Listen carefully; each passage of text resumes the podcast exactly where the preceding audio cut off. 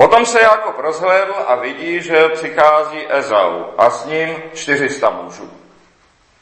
I rozdělil zvlášť děti Lejiny a Racheliny a obou otrokyn.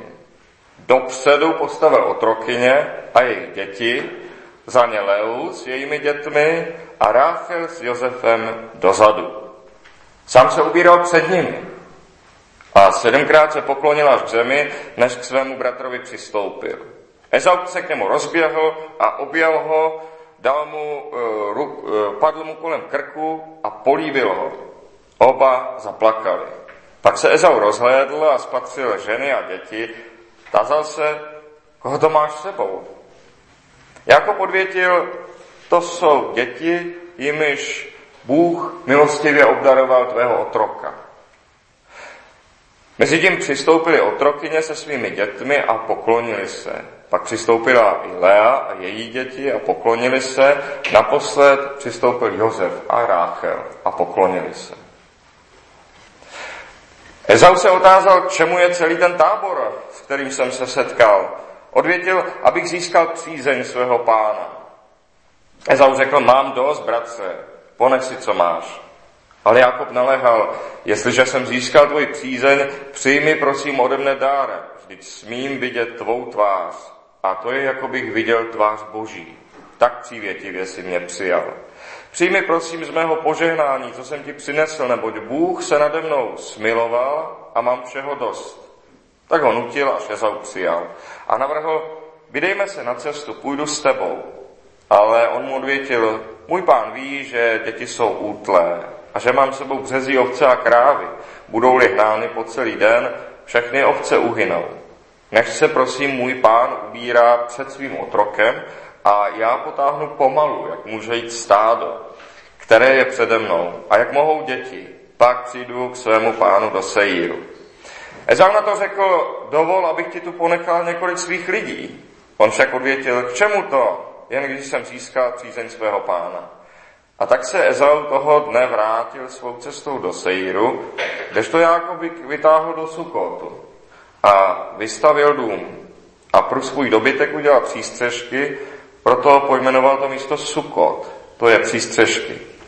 Potom přišel Jákob cestou z rovin aramských pokojně k městu Šekemu, které je v zemi kenánské, utábořil se před městem a od synů Chamora, otce eh, Šekemova, koupil za sto kesí díl pole, na něm si postavil stán. A zídil tam oltář a nazval jej El je Bůh Izraelův. Amen. Tolik je slov Božího zákona, posaďme se.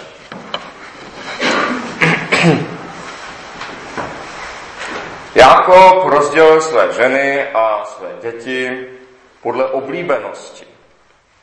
Dopředu postavil otrokyně a jejich děti, za ně Leu s jejími dětmi a Ráchel s Josefem úplně dozadu. Ezau hněv by tak nejdříve dopadl na otrokyně a jejich děti, pak na Leu a její děti a Rachel s Josefem by měli při útěku náskok. Jakobově rodině muselo být z tohoto rozestavení hned jasné, kdo je jak Jakobovi blízko, kdo je jak cený v jeho očích. Musíme dodat, že ještě daleko před nimi v minulé kapitole rozestavil Jákob ještě skupiny služebníků a dobytka. Myslím, že tři další tábory. Dalo se tedy čekat, že pokud Jezau přichází ve něvu, napadne už ten první tábor, že pak vlastní rodina uslyší křik a někdo také z těch napadených snad uprchne, aby je varoval a pak by se zachránili všichni eh, v rodině. Ale přece je velmi výmluvné, že vepředu stojí otrokyně a jejich děti, což jsou pořád Jakobovi manželky a pořád jsou to Jakobovi děti, že za nimi je Lea a pak je Ráchel a Jozef.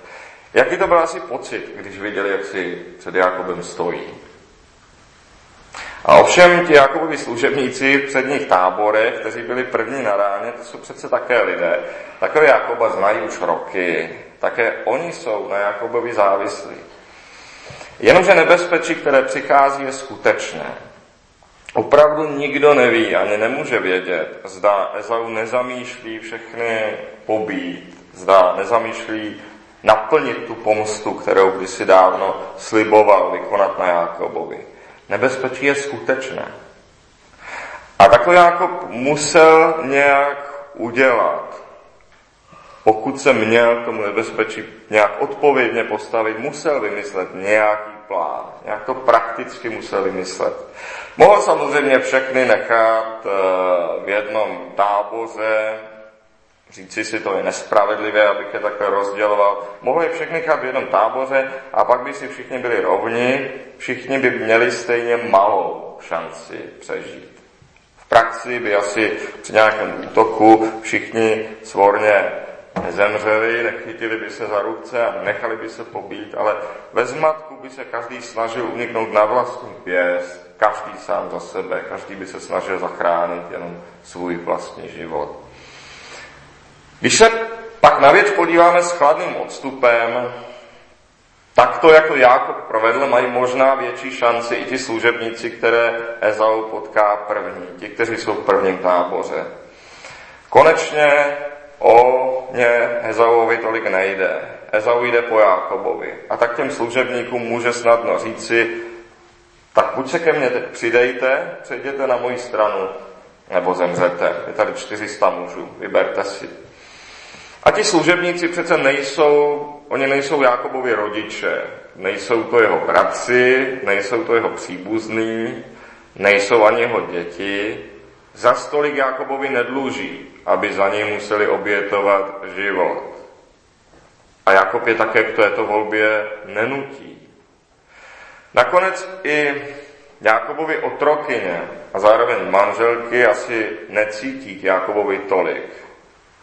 Viděli jsme v předchozí kapitole, jak k ním přišel z jejich pohledu to pro ně bylo výhodné stát se jeho manželkami, zlepšili tím své postavení, když se z nich ze, jaksi ze služek stali jakési vedlejší manželky, tím si polepšili. Oni vědí sami, že o snětek z lásky nešlo a v nejhorším tedy i oni mohou přejít na Ezauovu stranu, i Lea se vlastně stala Jakobovou manželkou skrze intriku, skrze snahu zlepšit své postavení. Nejvíce Jakobovi dluží Ráchel, za kterou 14 let sloužil z lásky. A tak tu je třeba nejvíce chránit a od té ovšem lze čekat také největší oddanost Jakobovi. Vidíme na tom, jak malou cenu má teoretická morálka. Jak malou cenu mám říkat, rozhodně by to mělo být tak a tak. Eh, rozhodně by s nimi měl naložit se všemi rovni. Všichni lidé jsou si rovni. Nemá cenu říkat, mělo by to být tak a tak, pokud nejsme nijak schopni takový stav zařídit a prosadit. Nemá cenu říkat, mělo by to být tak a tak, když proto nemůžeme vůbec nic udělat. Pokud je něco skutečně správné, pak je také nutné, abychom toho dosáhli.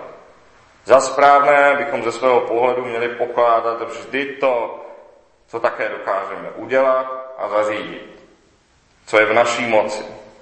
A proto také naší povinnosti. Jako rozčlenil svůj dům podle stupňů důležitosti. I pro nás jsme si dětmi své doby, dětmi své výchovy. I pro nás je velmi důležitá rovnost lidí, aby na tom všichni byli stejně, aby si byli všichni rovni.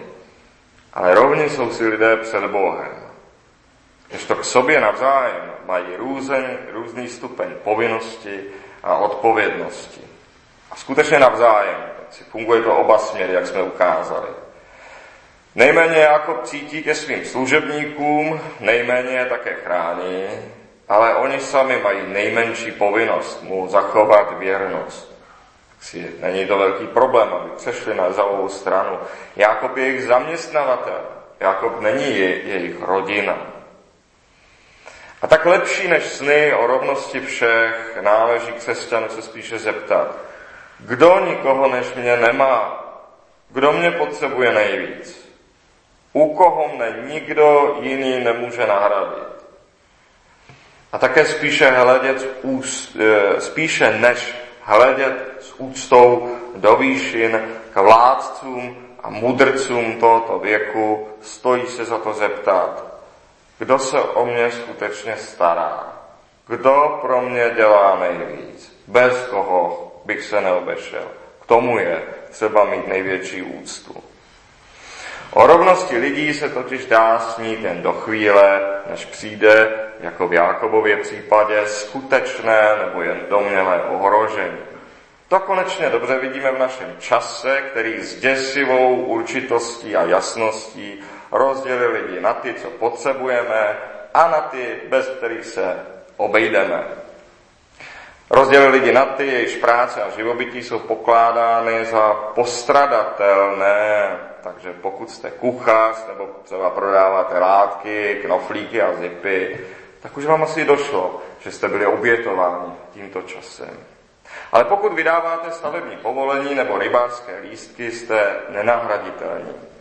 Jako každý člověk má přirozeně lidi bližší a vzdálenější a o bližší se v nouzi bude starat více, pokud je spravedlivý, tak také stát se bude vždy snažit na prvním místě zachovat své lidi, svou rodinu, zachovat ty, které živí, bude se snažit zachovat sám sebe.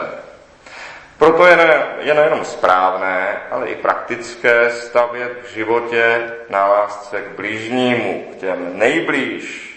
Proto je třeba mít více v úctě nejbližší a od nich více čekat, než jaké očekávání a než jakou úctu máme k vládcům a jakémukoliv lidskému uspořádání. Nehlásáme proto rovnost lidí, které bez tak nejde dosáhnout, ale lásku k bližnímu, a samé lásku k blížnímu právě protože to je prakticky dosáhnout jde. Tu naplnit jde. Člověk není všemohoucí a nežije věčně a proto musí své síly rozumně rozdělovat. Nemá nekonečně sil ani nekonečně času. Rozumné je pak, aby nejvíce dbal o ty, kdo pro něj nejvíce dělají. A naopak o ty, pro které sám může nejvíce udělat.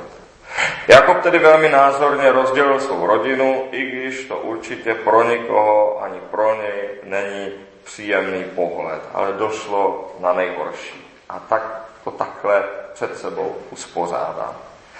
A Jakobovi jeho rozhodnutí ospravedlňuje předně to, že jeho plán vyšel. Fungovalo to. Nikdo nepřišel o život.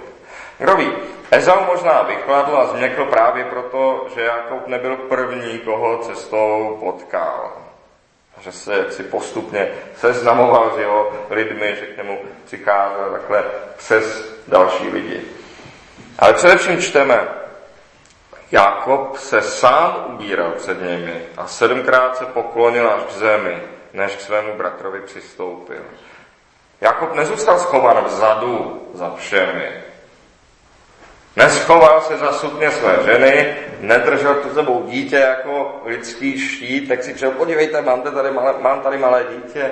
Ne, v tom rozdělení podle důležitosti nezůstal sám na tom nejdůležitějším, nejbezpečnějším místě. Neřekl, ti to jsou blížší a ti to méně blízcí a nakonec nejdůležitější jsem já. Ne ale ukázal, že i za ty o něco méně důležité je stále připraven zemřít. I za ty, kterých si cení o něco méně, je schopen se obětovat. I jich si cení více než sám sebe. Také se před nimi kvůli ním ponížil. Sedmkrát se až k zemi poklonil. Ztratil před svými bližními důstojnost a, a Ponížil se tam sedmkrát k zemi, statil před svými blížními důstojnost a to mimochodem není zadarmo. To není jen tak. I když to lidé nepřiznají, a i když to nepřiznají ani sobě, když před blízkými ztratíte důstojnost, jednají pak s vámi o něco jinak. A důstojnost se docela těžko získává zpět. Svou důstojnost však Jákob vyměnil za pokoj s Ezauem. Protože v tuto chvíli pokoj zachraňuje život. Umožňuje nějak pokračovat dál. Celý ten rozbroj, celá ta nenávist mezi bratry začala tím, že Jákob pro sebe žádal větší důstojnost, než měl. Žádal prvorozenství a tak ho ukradl svému bratru, žádal požehnání od otce a tak ho ukradl svému bratru. Ale teď, teď má Jákob jak prvorozenství, tak požehnání zaručeno Bohem, který se mu zjevil. Bůh sám mu zaslíbil dědictví země, dědictví Abrahamovo a dědictví Izákovo. A této důstojnosti, protože od Boha nemůže Jákoba zbavit nikdo z lidí. V této jistotě se tedy před Ezauem skloní a nazve se jeho otrokem, protože větší důstojnost než na zemi má v nebi. Ezau ku podivu svého bratra velmi rád vidí a nehněvá se. Třeba k tomu nějak pomohl Jakubův plán, třeba, jak jsme říkali, možná vychladl, protože jak si se k němu blížil skrz jiné lidi, neviděl ho jako prvního.